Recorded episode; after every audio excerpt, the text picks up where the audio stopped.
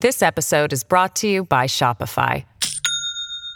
Do you have a point of sale system you can trust, or is it a real POS?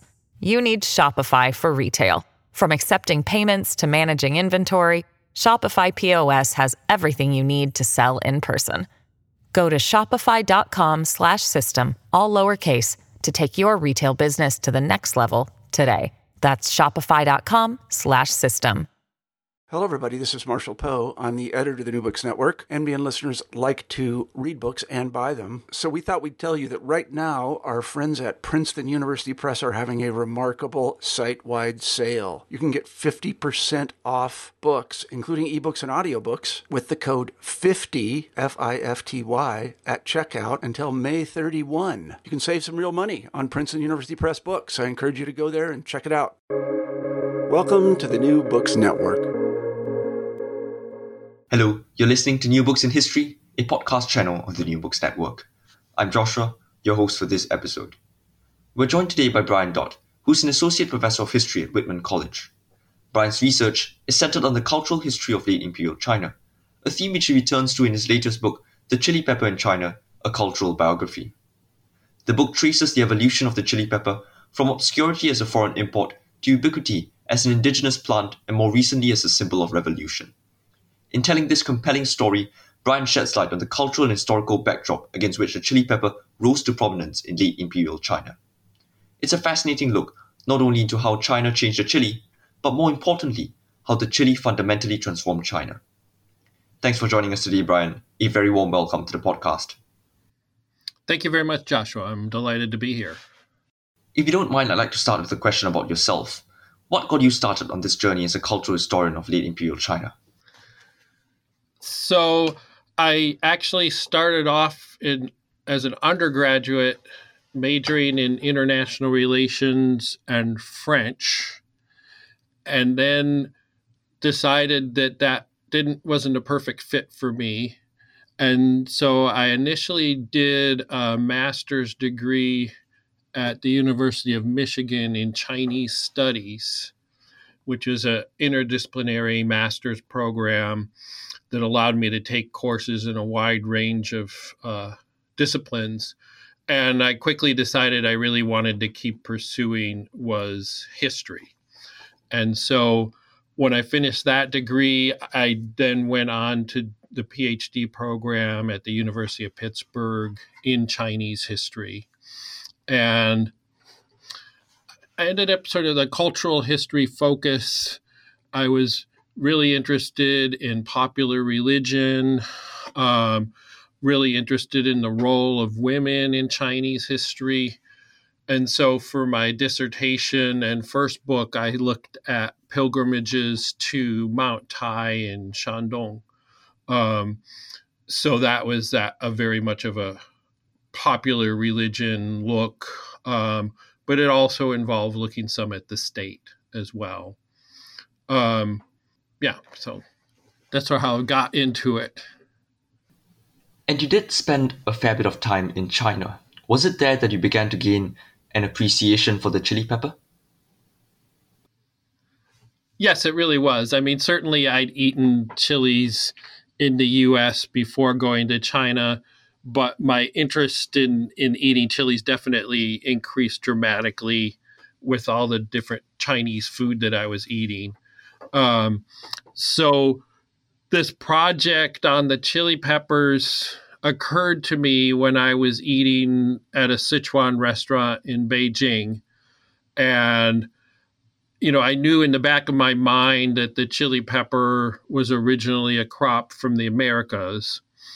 And so I started thinking to myself and wondering how did the Chinese start eating the chili pepper, which has this very different flavor, very intense, spicy flavor. Um, typically, in within a culture, a cuisine is is typically fairly conservative, and until you really get into the very modern period. So it was interesting for me to think about how the Chinese started eating the chilies, how the chili spread once it was in China, and then how it worked its way into other aspects of Chinese culture besides the cuisine. Yours is the first large scale English language work to discuss the history of the chili pepper in China, from its introduction to its myriad uses and applications. I suppose the first question would logically be how and when did the chili pepper arrive in China? So, the chili pepper doesn't get outside of the Americas until Columbus and it's probably he probably didn't bring it back to Spain and Europe until his second voyage. So probably uh, 1494 is when it first gets to Europe. And then it starts spreading from there. Um, the earliest known record for the chili pepper in China is 1591. So that's actually less than 100 years um, for it to go from the Americas essentially around the, the globe to China um, which I think for that early modern period is pretty amazing that it traveled that quickly. And it probably got to China prior to that first written source. Uh, I my best guess would be the 1570s, uh, maybe 1580s when it arrived in China. Um, where one of the things I really hoped to be able to do when I started this project would, would be to trace it pretty carefully from the Americas to Spain, from Spain t- into Asia, and eventually to China. Unfortunately, this was something that is not possible to pinpoint exactly. And the main reason for that is is actually a characteristic of the chili pepper itself. Um, so the chili pepper, unlike traditional spice trade spices like nutmeg or black pepper or cinnamon, which all require a tropical or semi-tropical climate, the chili pepper will actually grow in temperate climates. And so it never existed in the early modern period as a trade commodity. Instead, I think it was moving primarily in the galleys, the kitchens on ships for members of the crews. And that's how it moved. And so one of the things you don't have are ship manifests of crates and crates of chilies. And and that's one of the reasons why it's really hard to pinpoint exactly how it's getting uh, from the americas over to asia. How did the way the chili pepper arrive in china and, and spread throughout china differ from other plants like the black pepper or nutmeg or tobacco? Um so the so the introduction of black pepper into China is happening around oh 200 to 400 some CE somewhere in there. And that's coming from South Asia. And that and really until you get to probably the 20th century it's continually imported into China. And and so it's pretty expensive because it's an import if we look at the chili pepper compared to other crops from the Americas arriving in China, there is definitely a difference between the chili pepper and those other ones. So, first ones that really take off are the high caloric uh, crops the sweet potato, the white potato, maize, and the peanut. Um, and those are all actively promoted by members of the elite and, and sometimes directly by the Chinese government as crops to plant. And they also, uh, most of those will grow in soil that doesn't work for rice farming. And so there's actually able to increase some of the arable land, amount of arable land. And those crops in both China and Japan are partly responsible for the big population boom that happens in the early modern period. So the chili pepper does not get that big uh, elite support and big government support. Um, it also differs from tobacco, which has a lot of support because of it, it being a cash crop So there's an, an economic incentive for planting and growing tobacco. Um, so the chili pepper differs from those in that it, it's it really just becomes a crop that people are planting in their kitchen garden or in their vegetable garden and they're growing it for themselves and we don't really get it as something you're finding a lot of in markets until quite a bit later after its introduction. And which parts of presumably coastal China did the chili pepper arrive at first? So I wasn't able to trace this as as closely as I was hoping to, just because the record Chinese records aren't detailed enough. But the earliest record is from Hangzhou, so the central coast area um, is then the earliest known place for entry of the chili pepper into China. And then, based primarily on the primary name given to chili pepper, I argue, and some other Chinese historians also argue, that the chili pepper also entered independently from Korea into northwest China and then was also introduced separately by the Dutch into Taiwan. You mentioned this earlier that you aren't the first person to attempt to trace the story of the chili pepper and its arrival in China. There are a couple of articles and one book length anthropological study, all in Chinese, that have attempted to shed the light on this very subject. How would you say your methodology and your conclusions differ from these colleagues of yours? Sure. Um, so there's a really excellent historical article in Chinese by Zhang Mudong and Wang Siming, and they also they're they're using predominantly uh, gazetteers, uh, local histories, Difangzhi, um, and I also use those a lot, but I draw on other sources. Probably the biggest difference between their work and mine would be that there, you know, theirs is an article, so they just can't go into great depth. Um, and then I'm I'm particularly interested in some of the cultural impacts of the chili pepper, and they're doing a little bit more economical approach. And then very recently, so a book came out just last year while I was doing the proofs for my book uh, by Cao Yu, and he's looking at specifically at the history of the chili pepper, but also does quite a bit of work in the contemporary period because his training is primarily as an anthropologist.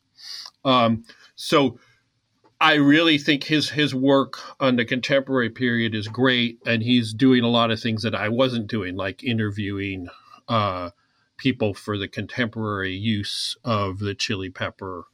Um, where I differ in terms of the historical analysis is he puts a lot of emphasis on the chili pepper being spread by merchants and by trade and I disagree. I think it was being spread essentially from farmer to farmer um, amongst people who have, um, you know, market.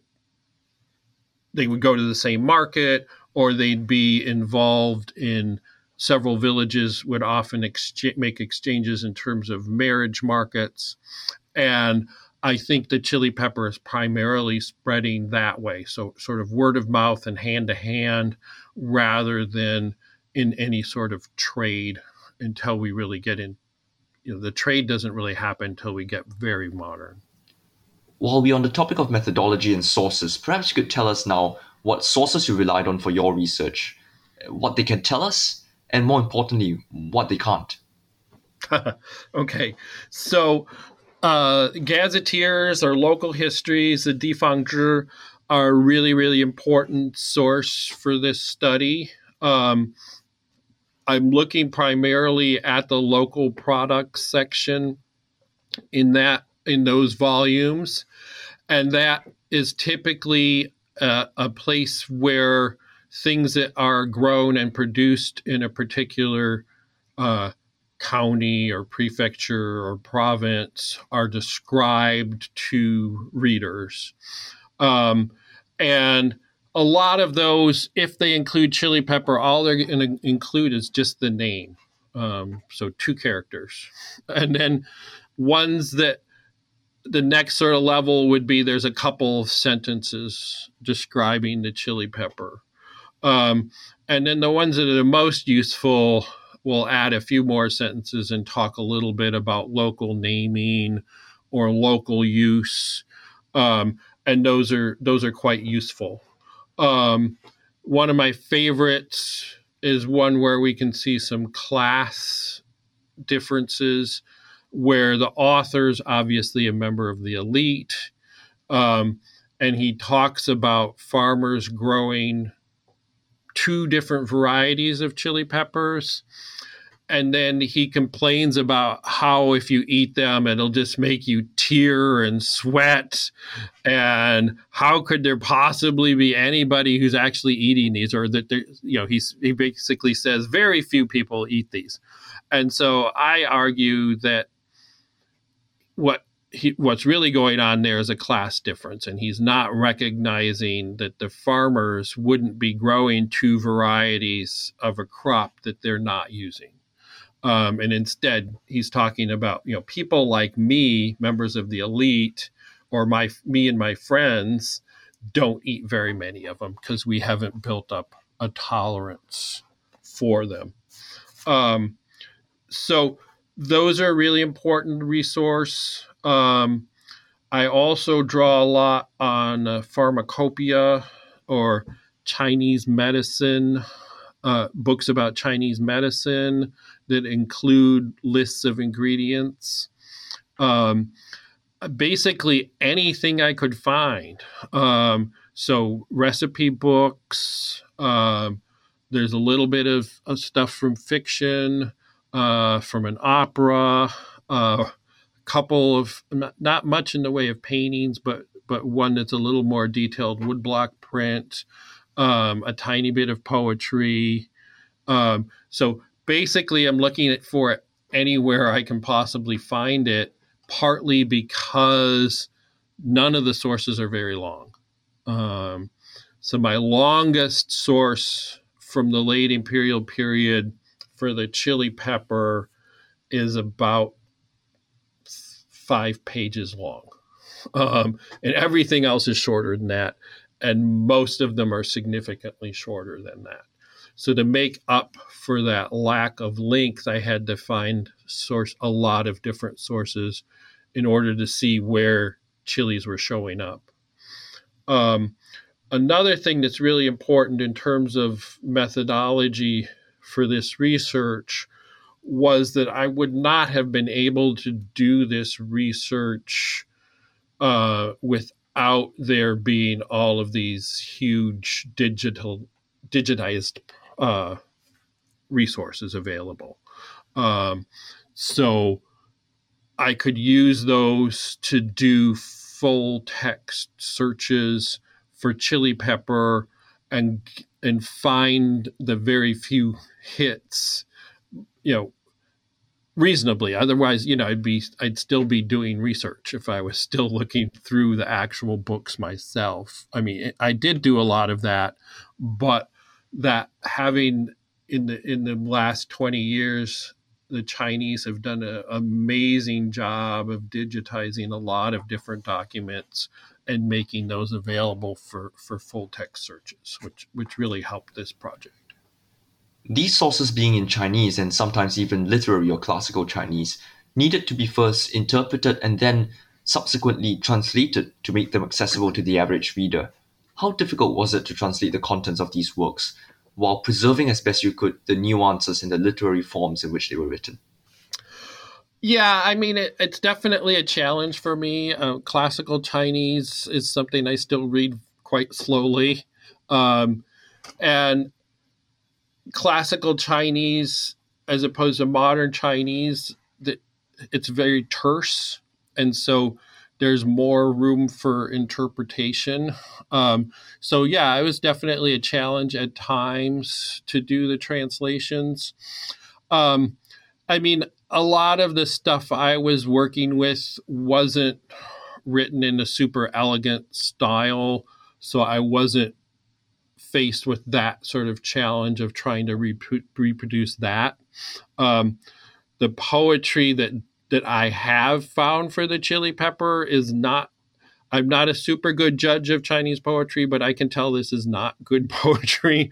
And so I wasn't, I didn't feel like I was losing much in, in the way I was translating that poetry.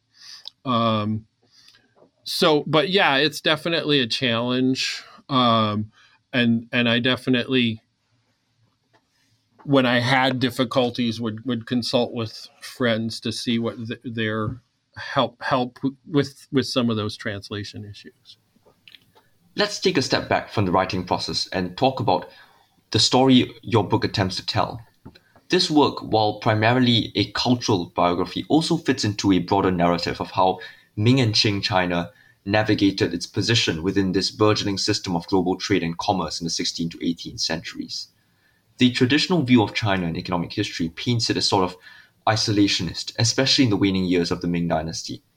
Do you see your story of the chili pepper as, in some ways, an emphatic rebuttal to this point of view?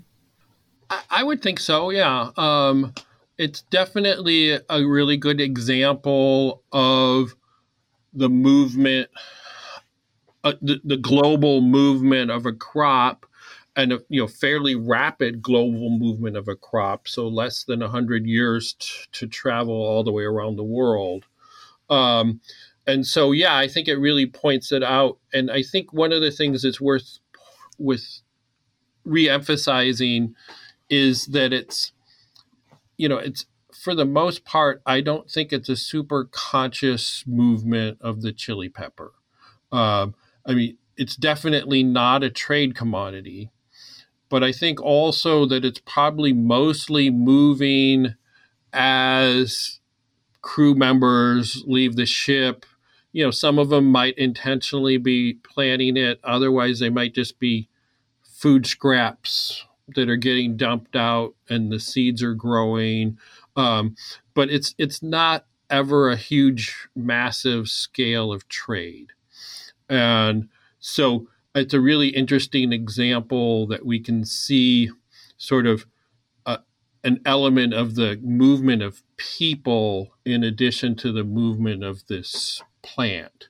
So, you know, if you think about some of the ships that are potentially moving the chili pepper, we have the Spanish galleons start, or the Manila galleons start moving across uh, in the 1500s from the Pacific coast of Mexico across to the Philippines. And that's certainly one of the routes for the chili peppers getting to the Philippines and Southeast Asia. And then from there, probably getting to China. And so the crews on those ships were quite mixed. There'd be Spaniards, there'd be mestizos, there'd be uh, Indian uh, indigens from the Americas, all of them on that on those ships. And then if you look at some of the other ships that are coming from the Indian Ocean basin or from the, from Europe over into Eastern Asia, they typically would have mixed crews as well. And so a number of those people on the crews would have been accustomed to eating chilies and they're bringing chilies with them to eat. And then somehow those chilies are getting planted in the various places where they stop. Um, I'd love to know more details about that, but I don't think we'll ever be able to figure out exactly how the the first seeds get off of those ships and into the hands of Chinese in, in China. How long then did it take for the chili to establish itself as commonplace in Chinese households? Um, again, it, it's a little hard to tell exactly, but we do have a source from 1621. It's a source, uh, it's a good example of how we need to be careful not to completely separate food from medicine in China because the, the title of the book is basically Pharmacopoeia of Edible Plants. Um, and so that text is the first one to explicitly talk about chili peppers in cuisine. And it also opens up with describing the chilies as being grown everywhere. Now we have to be a little careful because that's one author's opinion. And unfortunately, it's an anonymous author, so we don't know anything about them or even where they're from. Um, but at least one person in 1621 felt like they were everywhere. Um, I don't think they were, but it's certainly taking off pretty quickly on, by that account. Um, certainly, as we move into the 18th century, it becomes more and more common and it's talked about more and more and more and more types of sources start having the chili pepper in it and and by the late 18th century it's actually entered into uh, recipe books as well it seems to me that the time it took for such a fundamental change in taste and preferences of the Chinese people to occur was remarkably short. You acknowledge in your book that cuisine is a very conservative component of culture, but by most accounts, or at least a few accounts that we have, the chili pepper in China appears to have defied this trend. Why was this the case? Um, yeah, it's a good question. I think I think you're right. I, I do think it's defying that trend, and that's one of the things that I find really fascinating about studying the chili pepper. Um, I think one of the things that it took off for, and it's particularly for the lower classes, it takes off as a, a flavoring before it does for elites. Um, and that is it, it served as an economical substitute for other flavorings. Um, so, one of the things that's important for the chili pepper is its recognition as a particular category of flavoring. It's fit into the pungent category. And so not surprisingly, it's mostly used as a substitute for pungent flavorings. So it's used as a substitute for um, particularly black pepper, which was expensive because it was imported. But it's also used as a substitute for the native uh, Sichuan pepper or flower pepper. Um, this is completely unrelated to either the chili pepper or the black pepper, um, but it was definitely used as a substitute for that indigenous Sichuan pepper. Um, now, it's not that salt is not a, a categorized as a pungent flavoring. It's it's categorized as salt or salty, um, and so but the chili pepper was also used as a substitute for salt. And this is particularly early on in its introduction. And one of the things that happened in the late Ming, so early, um, well, I mean, we're really late 1500s into the early 1600s, uh, but especially the early 1600s, there's some problems in the salt market. Um, the government has a, a semi monopoly on salt, and there's a lot of problems in terms of the government management of it and the merchants managing. And, and the result is that the whole marketing system collapses a couple of different points in the early 1600s, which results in really high prices for salt. And some people were really priced out of being able to afford salt. Um, and so the chili pepper, its popularity is taking off right around that time. And it seems, I think its popularity probably increased dramatically because of those failures in the salt uh, industry and the salt market. Um, now, it's important to note that humans, of course, biologically need salt, uh, particularly sodium, and the chili pepper cannot substitute for that biological need. But most people consume way, way more salt than they need biologically. And so, what the chili pepper can substitute for then is the salt that's being used as flavoring, not the salt that's needed, the very small amount of salt that's needed biologically.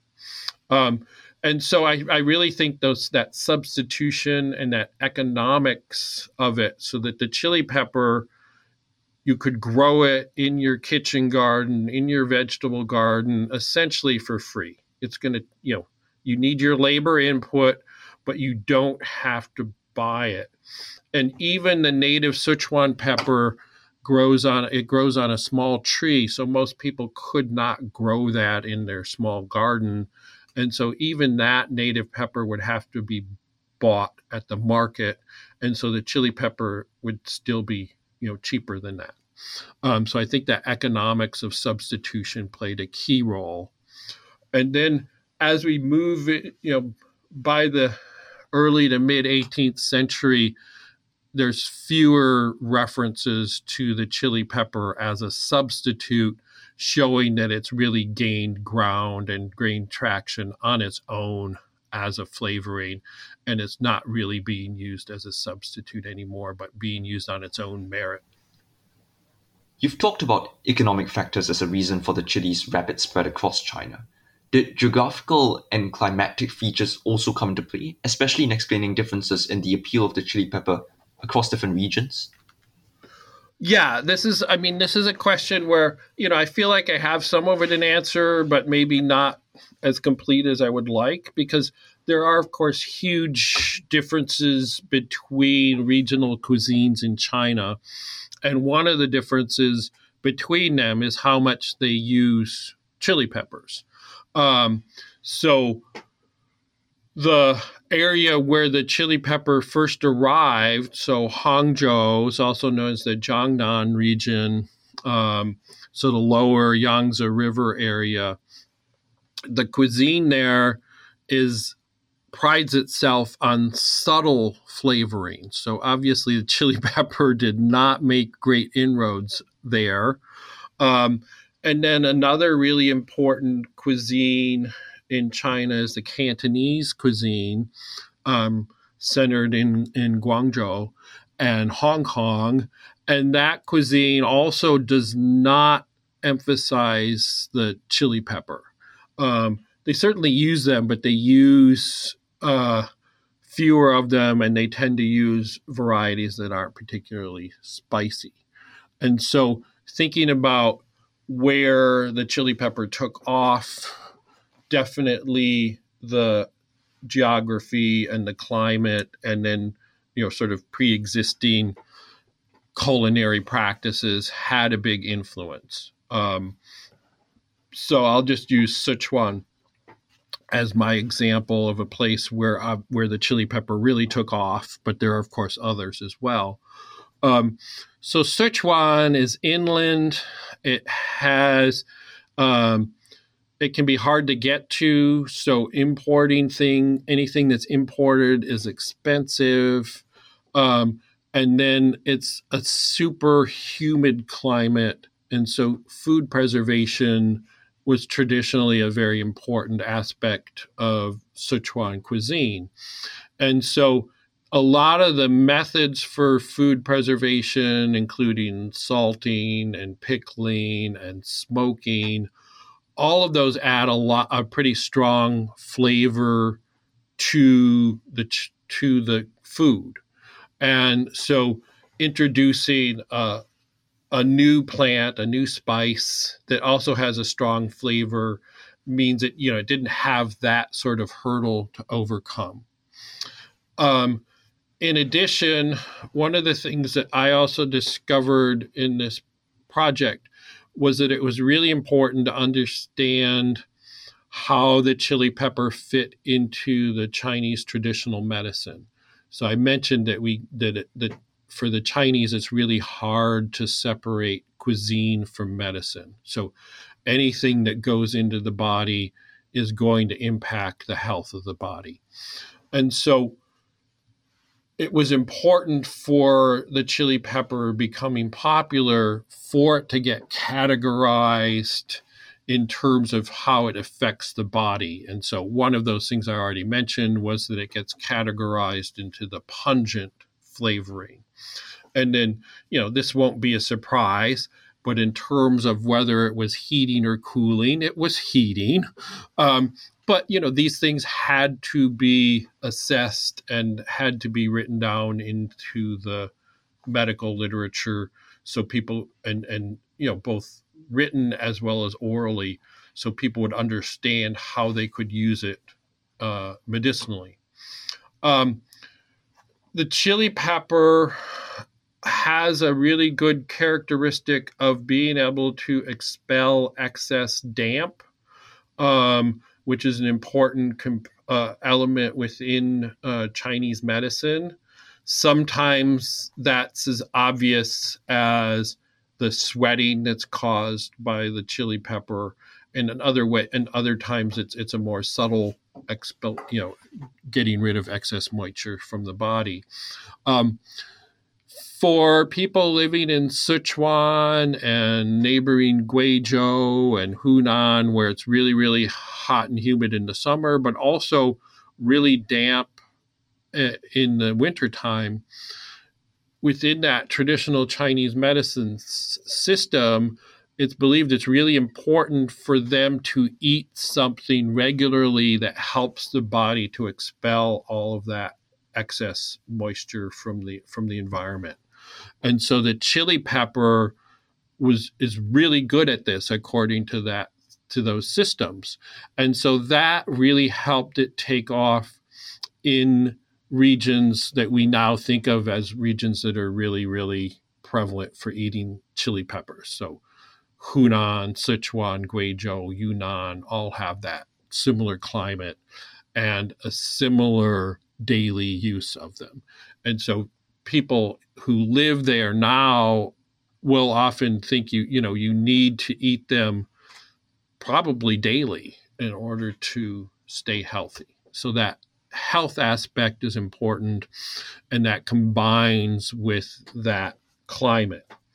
Now just to show you that that it's not super simple to explain oh well the chili pepper took off where it was humid that, doesn't it's not that simple because both that Jiangnan region around Hangzhou or Shanghai, and of course the region uh, around Guangzhou, the Cantonese area around Guangzhou and Hong Kong, they're really, really humid too. And yet they don't feel like they need to eat something like the chili pepper to regulate their bodies. And I think a lot of that has to do with the different types of humidity, um, ocean type versus internal continental type. And then another example where we can see that we, you know, we, we have to sort of look at each region region by region and not just talk about humidity, but talk about other factors as well, is uh, Shaanxi, um, particularly the area around uh, Xi'an and, and a little bit south of Xi'an.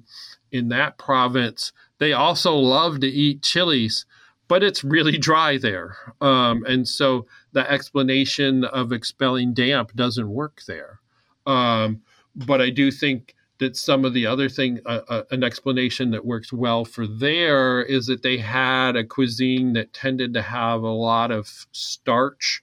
So they ate a lot of noodles and they ate a lot of mantou, which is steamed bread, which by themselves don't have much flavor. And so finding something that you could add where you didn't have to add a lot of it, but it added a lot of flavor, like the chili pepper is probably what helped it take off in that in that area. This episode is brought to you by Shopify. Do you have a point of sale system you can trust or is it a real POS? You need Shopify for retail. From accepting payments to managing inventory, Shopify POS has everything you need to sell in person. Go to shopify.com slash system, all lowercase to take your retail business to the next level today. That's shopify.com slash system. Given such regional variations in the use of the chili, I think it's quite logical to conclude that there will be different names given to the chili in different parts of China. Could you perhaps walk us through some of the more common names? Sure. So the earliest name, so this is a name that gets used in that first source from 1591. So this is in that Hangzhou central coastal area, is Fanjiao. Um, so fan mean is one of many different characters that can mean that means foreign. Um, and then Jiao, the original meaning of Jiao is Sichuan pepper. Um, and then that same character Jiao is used once black pepper arrives. So the, the main name for black pepper in Chinese is Hu Jiao. Um, and so there's already once, you know, black pepper has borrowed that character for Sichuan pepper. So another pungent flavoring has already borrowed it. So when the chili pepper arrives, it's sort of a natural character to use, but you you need a modifier. You have to call it something besides Jiao because Jiao is already Sichuan pepper. And even Sichuan pepper is typically not just called Jiao, it's usually called Hua Jiao, flower pepper, or Chuan Jiao, Sichuan pepper. Um, so that's the first example. So the author was aware that it was pungent and, uh, and so drew on that native plant name and then obviously is also aware that it was from overseas. Um, interestingly, based on where he placed Sichuan, the, the chili pepper in his book, he was probably not actually eating it. Um, and he was primarily using it as a decorative plant. So the elite initial use was primarily as decorative plants. And it's a lot later that they start using it as a flavoring. Um, if we look up in the north uh, east, so near Korea, where it gets introduced, the name for it up there is Qinjiao. Um, and Qinjiao is a little get was confusing and and caused some problems initially for my research because that's also a name of a variety of Sichuan pepper from the region where the former state of Qin was located, so modern day Shaanxi. Um, so that became a problem because if a lot of the gazetteers, as I mentioned, only list two character names of plants in their product sections. And so if I initially I was thinking, oh, okay, if I see a plant and they name it Huajiao, that's definitely Sichuan pepper. And then the next entry is Qinjiao, then maybe I can assume that's the chili pepper. But later I found a gazetteer that actually described that had an, a description of each of those, and it was very clear that it was talking about two varieties of Sichuan pepper. So then I had to go back and basically I could only uh, count it as a chili pepper if it had a description where I could definitely tell it was chili pepper. And that is true for all a lot of the sources in the Northeast. They're using that word qinjiao to describe the chili pepper, and then they're using a different word, usually the huajiao or flower pepper, for the indigenous pepper. And so, one of the arguments that I make, and also um, Zhang and Wang in their article make a similar argument that when you have that earliest name in a particular region and it's distinct from the earliest name in other regions, that's good evidence that that was one of the entry points for the chili pepper into China. Um, so the logic of that name, I think, is that they're essentially borrowing the name of another pungent spice, but they're borrowing one that you know they're vaguely aware of, but it isn't the name that they usually use for the native spice. So they're using it this way, um, and I think it also shows a lack of understanding that it was originally from overseas. And that probably what happened was that it was spread sort of hand to hand, like I described before, from Korean farmer to Korean farmer, and then eventually from Korean farmer to Chinese farmer in the Northeast, and then you know from hand to hand from in the Chinese farmers, and so there is a lack of recognition that it's from overseas, and that contrasts with that earliest name, where that's very true. And then the other earliest name that I think demarcates an entry point is in Taiwan, and that name is Fanjiang, and that means foreign ginger. And so there, I think there's a lot less use of Sichuan pepper in Taiwan, but a whole lot of use of ginger. And so that's another pungent spice, and they're borrowing that pungency and then perhaps also i mean probably not so much of a substitution because ginger wouldn't have been very expensive in taiwan but perhaps a way of using it similar to the way they used ginger but acknowledging again that it does come from overseas. Um, and then there's just a lot of other names. I've, I've found over 50 different names for the chili pepper in China, most of which are are fairly regional in use rather than sort of national in use. Uh, while I'm on the names, I want to point out one that's a little different. Um, so, across modern China, so today in China, most Chinese use the term la jiao, which is spicy pepper. Um, and that name develops on fairly early, uh, and but doesn't really become super popular uh, until the 19th century. But that's the dominant name now. In Sichuan, if you're looking at scholarly literature, they use that term. But if you're talking to somebody in Sichuan, they almost all use the name Haijiao, which is sea pepper or ocean pepper. Um, and that when you look at it, it, it, looks like they're conscious that this was from overseas.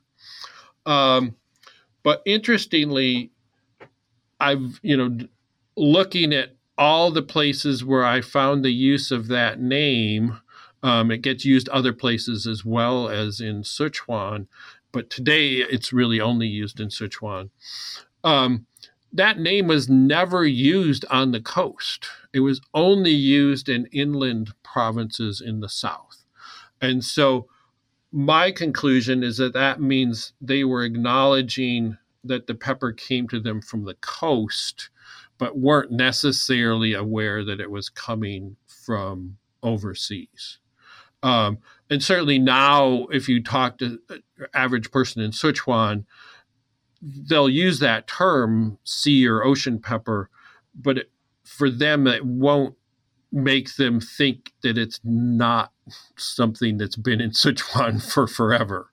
Um, so they're, they're not necessarily going to make the leap that it's not an indigenous spice. Uh, and that's that's true all all throughout China. That there's when I first started presenting my work, a lot of people were really surprised to to learn that the chili pepper was not native to China. We've talked a fair bit about the integration of chili in Chinese cuisine. How did chili transform Chinese perceptions and definitions of spiciness and pungency? Yeah, so we get this uh, a shift in the meaning of the word la. Um, so la is usually translated into English as spicy. Um, there's another older term xin, which is usually translated as pungent. Um, the term la is usually sort of very pungent, would be another way of describing it. Um, so if you look in older dictionaries, um, including ones from around the time the chili pepper was introduced, la was used to describe the flavor of things like ginger and garlic. Um, and then over time, as I just mentioned, the, the name for the chili pepper slowly becomes more and more common to include that that character la for spicy and la jiao becomes the dominant name for the chili pepper really in, in the 19th century and, and, and the 20th century. Um, so that la then becomes the main way of describing the chili pepper. But in addition, the definition of la changes. And so if we look in very modern 21st century dictionaries, the la has now become the first i mean the chili pepper has now become the first example in what is something that is la um, so la is now the flavor of, of things like chili pepper garlic and ginger. Um, so it be, has become the real prime example of what it means to be la and if you if you ask the chinese will ask people um, if you whether or not they can eat spicy food. And they don't usually mean can you eat ginger or garlic because that's going to be in pretty much everything. Um, what they mean is can you eat chili peppers? Um, and the same is true for the inverse. You can say I can't I can't eat spicy. That really means that you don't eat chili peppers.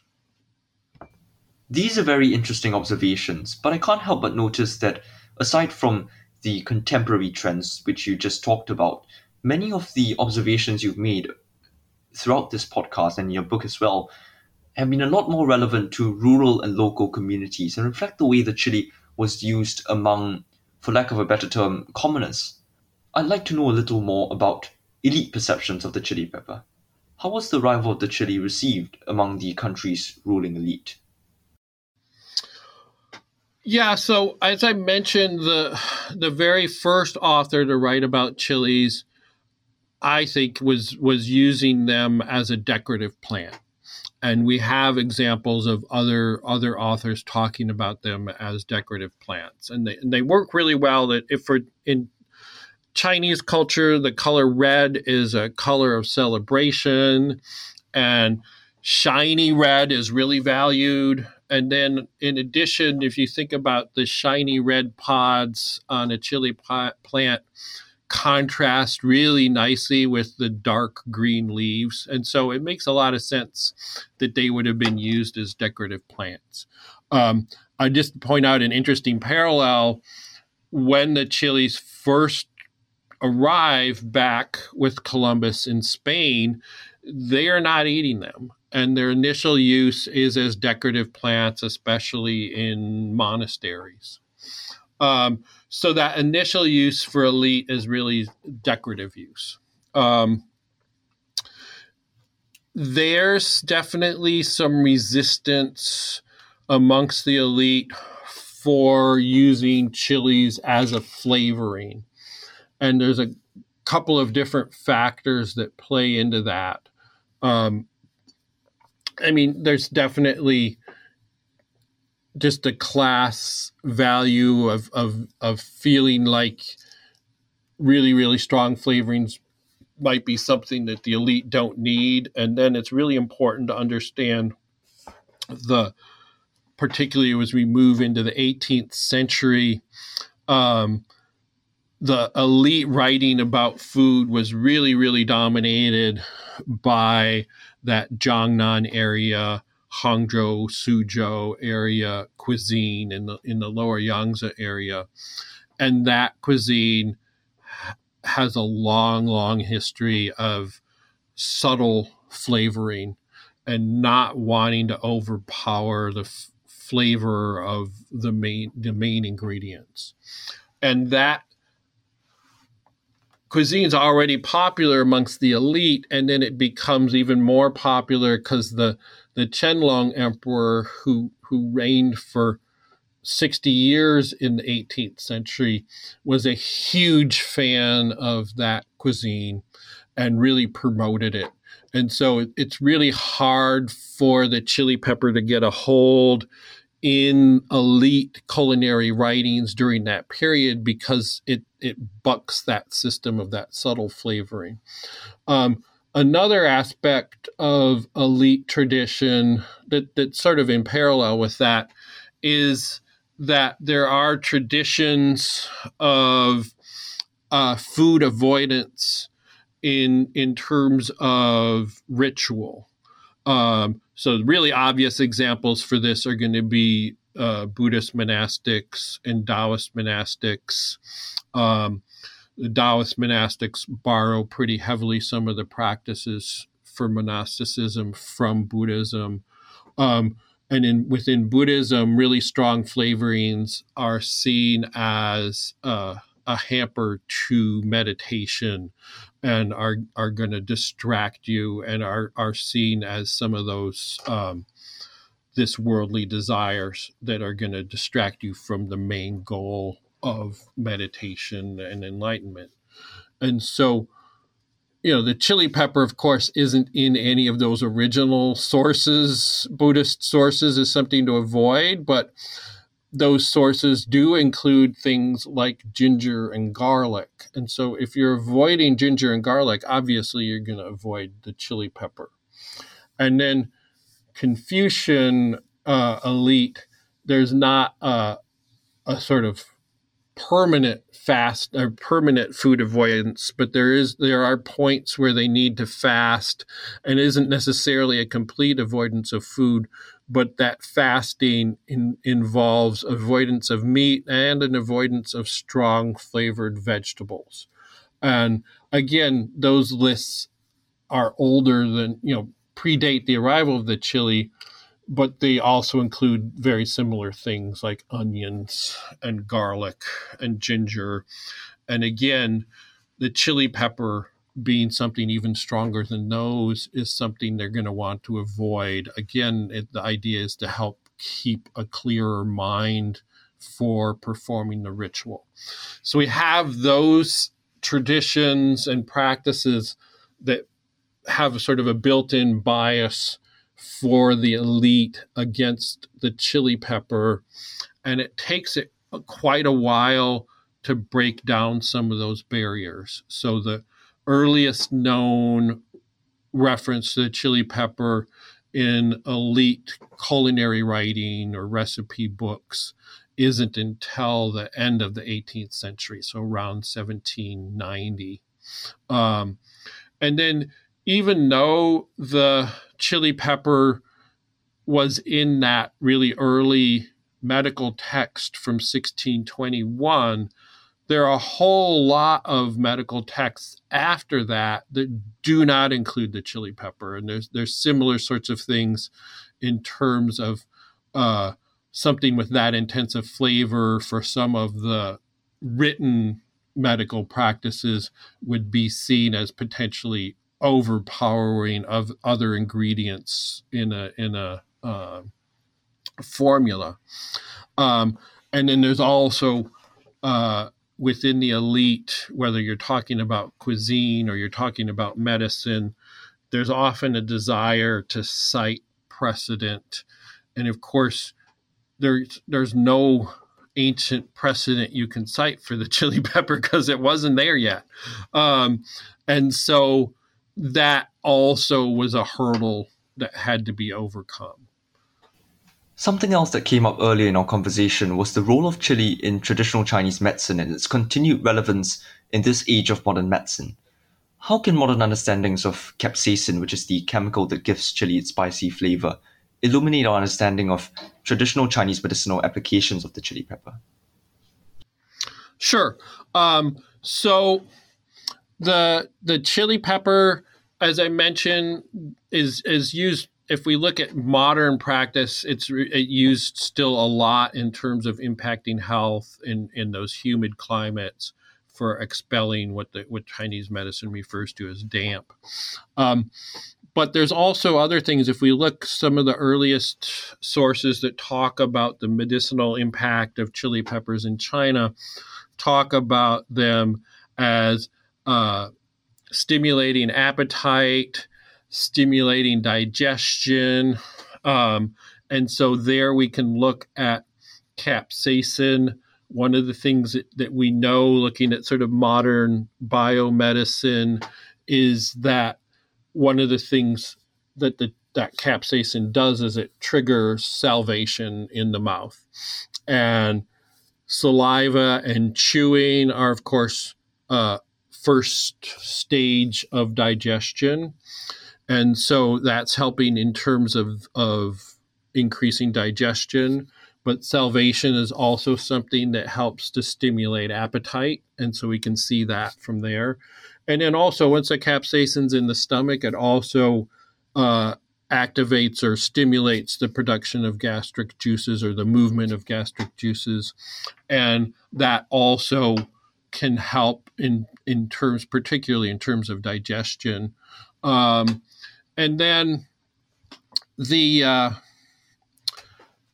we know from again modern biomedicine that capsaicin has a strong um, antimicrobial effect. So and also antifungal effect. So it, it can kill off a lot of uh, microbes, including bacteria, and then also can kill off fungus.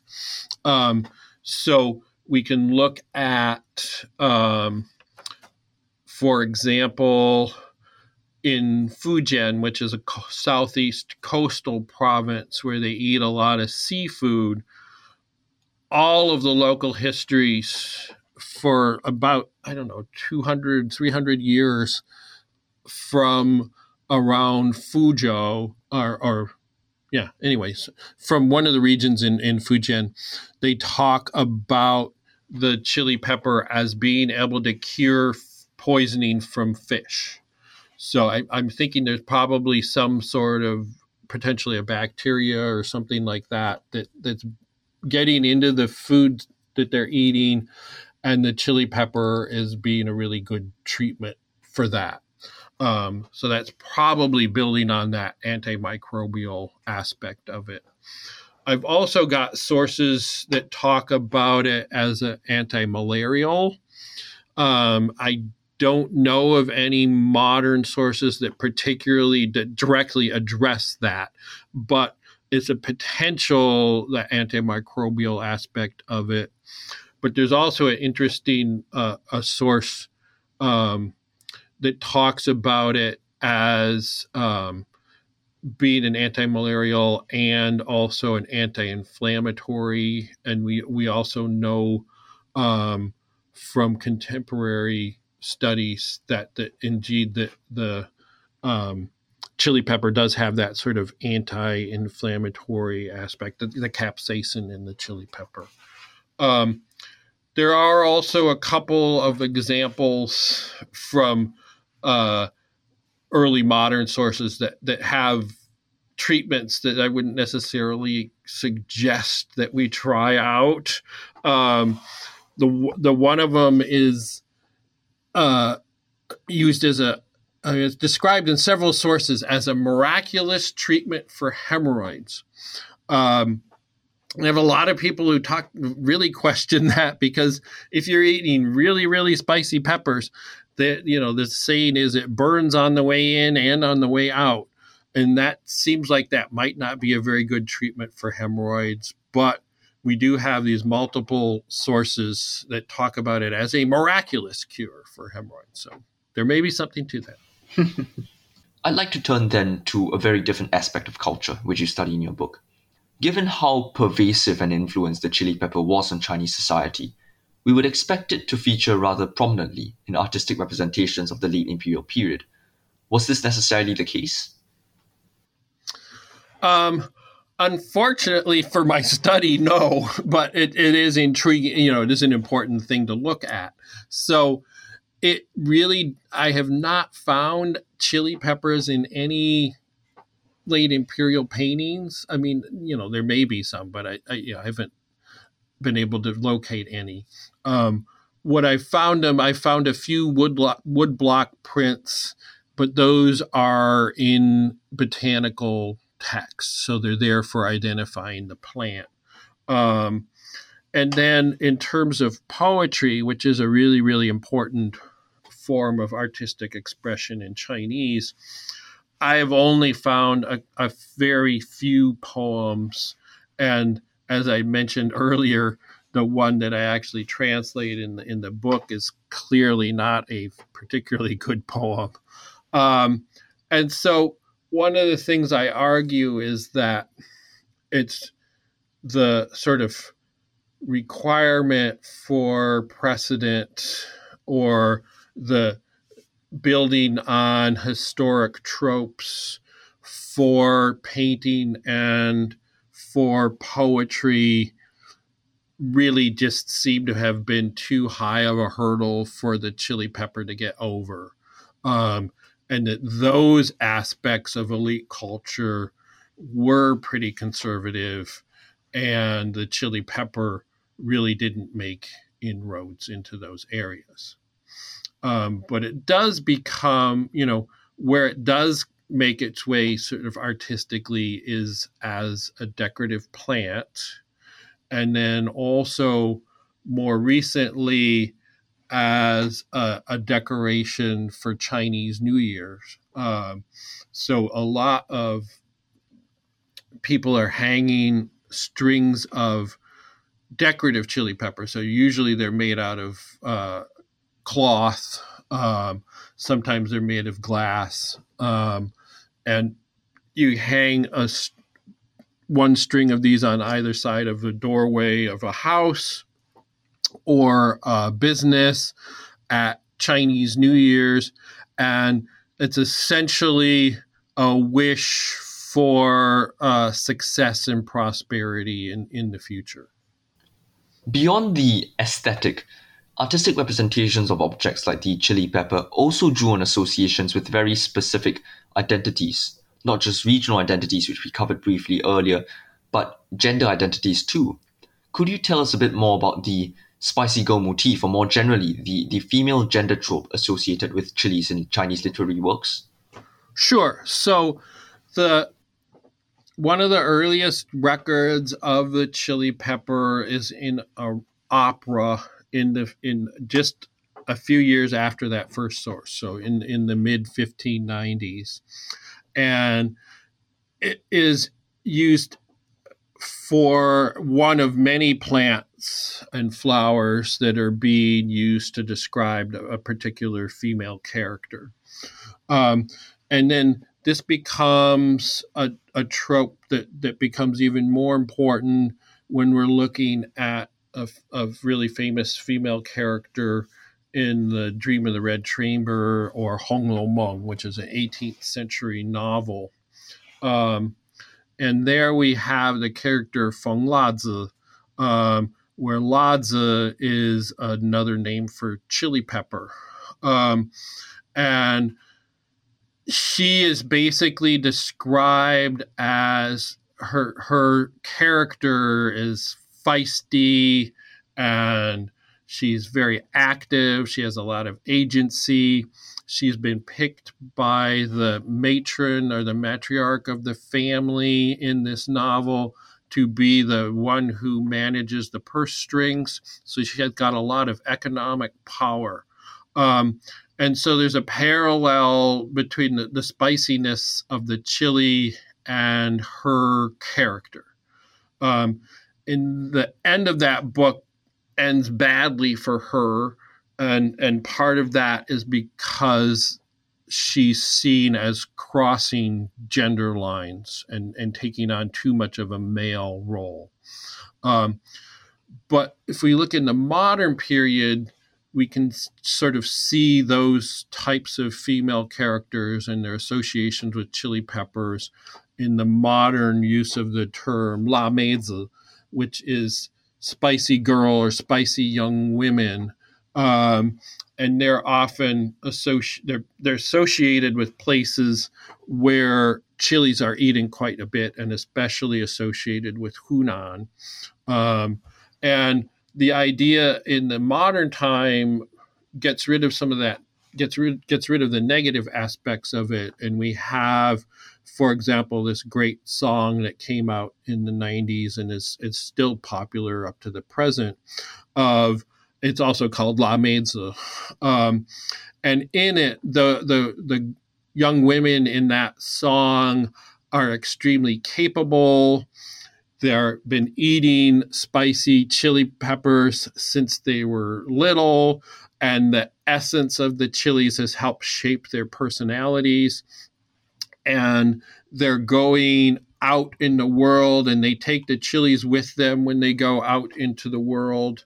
And they are active and they they are in control of their lives and anybody who wants to be you know for the men who want to be a partner with them they have to be careful about making sure they understand that nature of their of the zestiness of their life of those women's lives another very specific identity associated with the chili pepper is that of Mao Zedong how did he come to be nearly synonymous with the chili pepper in parts of China like Hunan?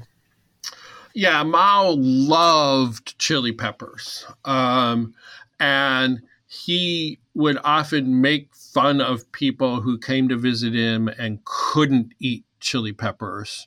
And he also very directly associated the ability to eat chili peppers with the ability to be a capable fighter and a capable revolutionary. Um, so there's a saying that's that's often it's slightly misappropriated in, in the sense of it, it gets interpreted as without the chili pepper there would have been no revolution. Um, what Mao actually said was that I have to have chili peppers in order to eat. If I don't eat, I can't lead the revolution. Therefore, without chili peppers, I couldn't couldn't do the revolution. Um, but you know, it either way, I think it works really nicely um, for understanding, for sort of coming to terms with a contemporary Chinese understanding of the chili pepper, in the sense that that intense spicy flavor of the chili pepper gets correlated with the intensity and importance of revolution and revolutionary change. Um, so, you know, just to give a couple examples for Mao's love of the chilies, which are really widely known in China, um, he actually would sprinkle chili pepper, dried chili pepper flakes on his watermelon um, so he's really interested in that spiciness. And then at, at some point, apparently, one of his doctors felt that he was eating too many chilies and it might negatively impact his health. And his rebuttal was if I can't face a few chili peppers in my bowl, how am I going to face my enemies? Uh, in other words, uh, yeah. In other words, just go away. I'm going to keep eating chili peppers. Um, and there's a number of, of songs from that period of the revolution and also the war against the Japanese, which which use sort of images of, of fighters and their ability to eat chili peppers and, and draw that parallel quite quite closely. I think something that should be quite clear to listeners by this point is just how important the chili pepper is in Chinese cuisine, medicine, and culture in general. Do you think the degree to which the chili pepper has embedded itself in Chinese society is a phenomenon unique to China? No, I, I, I do think it's really, really important in South and Southeast Asia as well. Um, and you, you, you think about um, the chili pepper and curries in South Asia, and certainly really spicy food in Thailand, but also in other parts of Southeast Asia. Um, you can also think of, you know, kimchi in in Korea. All of those are things that are really important in terms of food identities or identity foods um, for those cultures. Um, so I, I don't think it is unique to China in, in that sense, but I think um, I mean, what maybe I you know I haven't studied the, the the other cultural aspects of chili peppers in those places to know whether or not it's worked its way into things like uh, you know being an image for something like revolution or or for uh, independent women or things like that. Um, it's seems like it's quite likely that there would be things like that in some of those other cultures as well. And then, you know, another parallel we could think of just in terms of a crop being introduced and changing the cuisine would be the tomato in, in Italy. Um, and that certainly is a, is a strong parallel. Um, I think it's important not to necessarily see the Chinese case as, as unique, but to take it as an opportunity for looking at one crop and and the impact the human use of it has had on a particular culture is, is just a fascinating way of, of looking at history. As a way of concluding, I wonder if you could tell us what are the most important things, or what is the most important thing that your study of the chili pepper can tell us about Chinese society in general during the late imperial period? Um, I think one of the things that's really important to understand is the class dynamics of the chili pepper and that there's a difference in use, initial use in terms of class, and then also in terms of just some of the differences I've found compared to some of the scholars in China is that importance of the lower classes, the farmers, as spreaders of this new crop, and that it wasn't something that the elite were had a, a, major hand in and instead it's it's very grassroots in terms of that movement and dispersal of the chili pepper as it as it goes and moves throughout China. Um, I also think it's really important to understand, you know, for understanding within China, the understanding of the chili pepper as a flavoring can't be separated from its use in terms of health. Um, and so if we look at contemporary Chinese practice of Chinese medicine, the chili pepper really is not used in particular formulas for treating a particular illness, but it is used on a daily basis in all of those provinces where it's really humid in the interior in order to maintain health. Um, and so that aspect of it not just being a flavoring is is really important for understanding its impact on Chinese, you know, how the Chinese have used it and how that's impacted Chinese culture is really important. Well, I think we've taken up quite enough of your time today, Brian. So let's wrap it up with one final question. If you could interview someone for their new book in history, who would that be? Right. Um, so a, a, recent book I've read on, on Chinese history is the Eunuch and Emperor in the Great Age of Qing Rule by Norman Kutcher, um, which is a really fascinating look at the role of eunuchs during the Qing. Um, and one of the things that, that's really fascinating to me is that the Qing were conscious of abuses by eunuchs during the preceding Ming Dynasty and throughout the dynasty claimed that they weren't going to have any of the problems with eunuchs that the Ming did, but in f- fact, they actually had a lot more eunuchs and some of the same problems, although you know not to the same extent as during the Ming. Um, and then just interesting, he traces the the shifting uses of them and the shifting rhetoric of of how they're being used. Um, and it's just really fascinating and, re, and you know something that I I knew, of course, that they still had eunuchs, but I hadn't realized to the extent in which they were still relying on them for information and for advice and things like that. So it'd be fun to talk to him, uh, Professor Kutcher.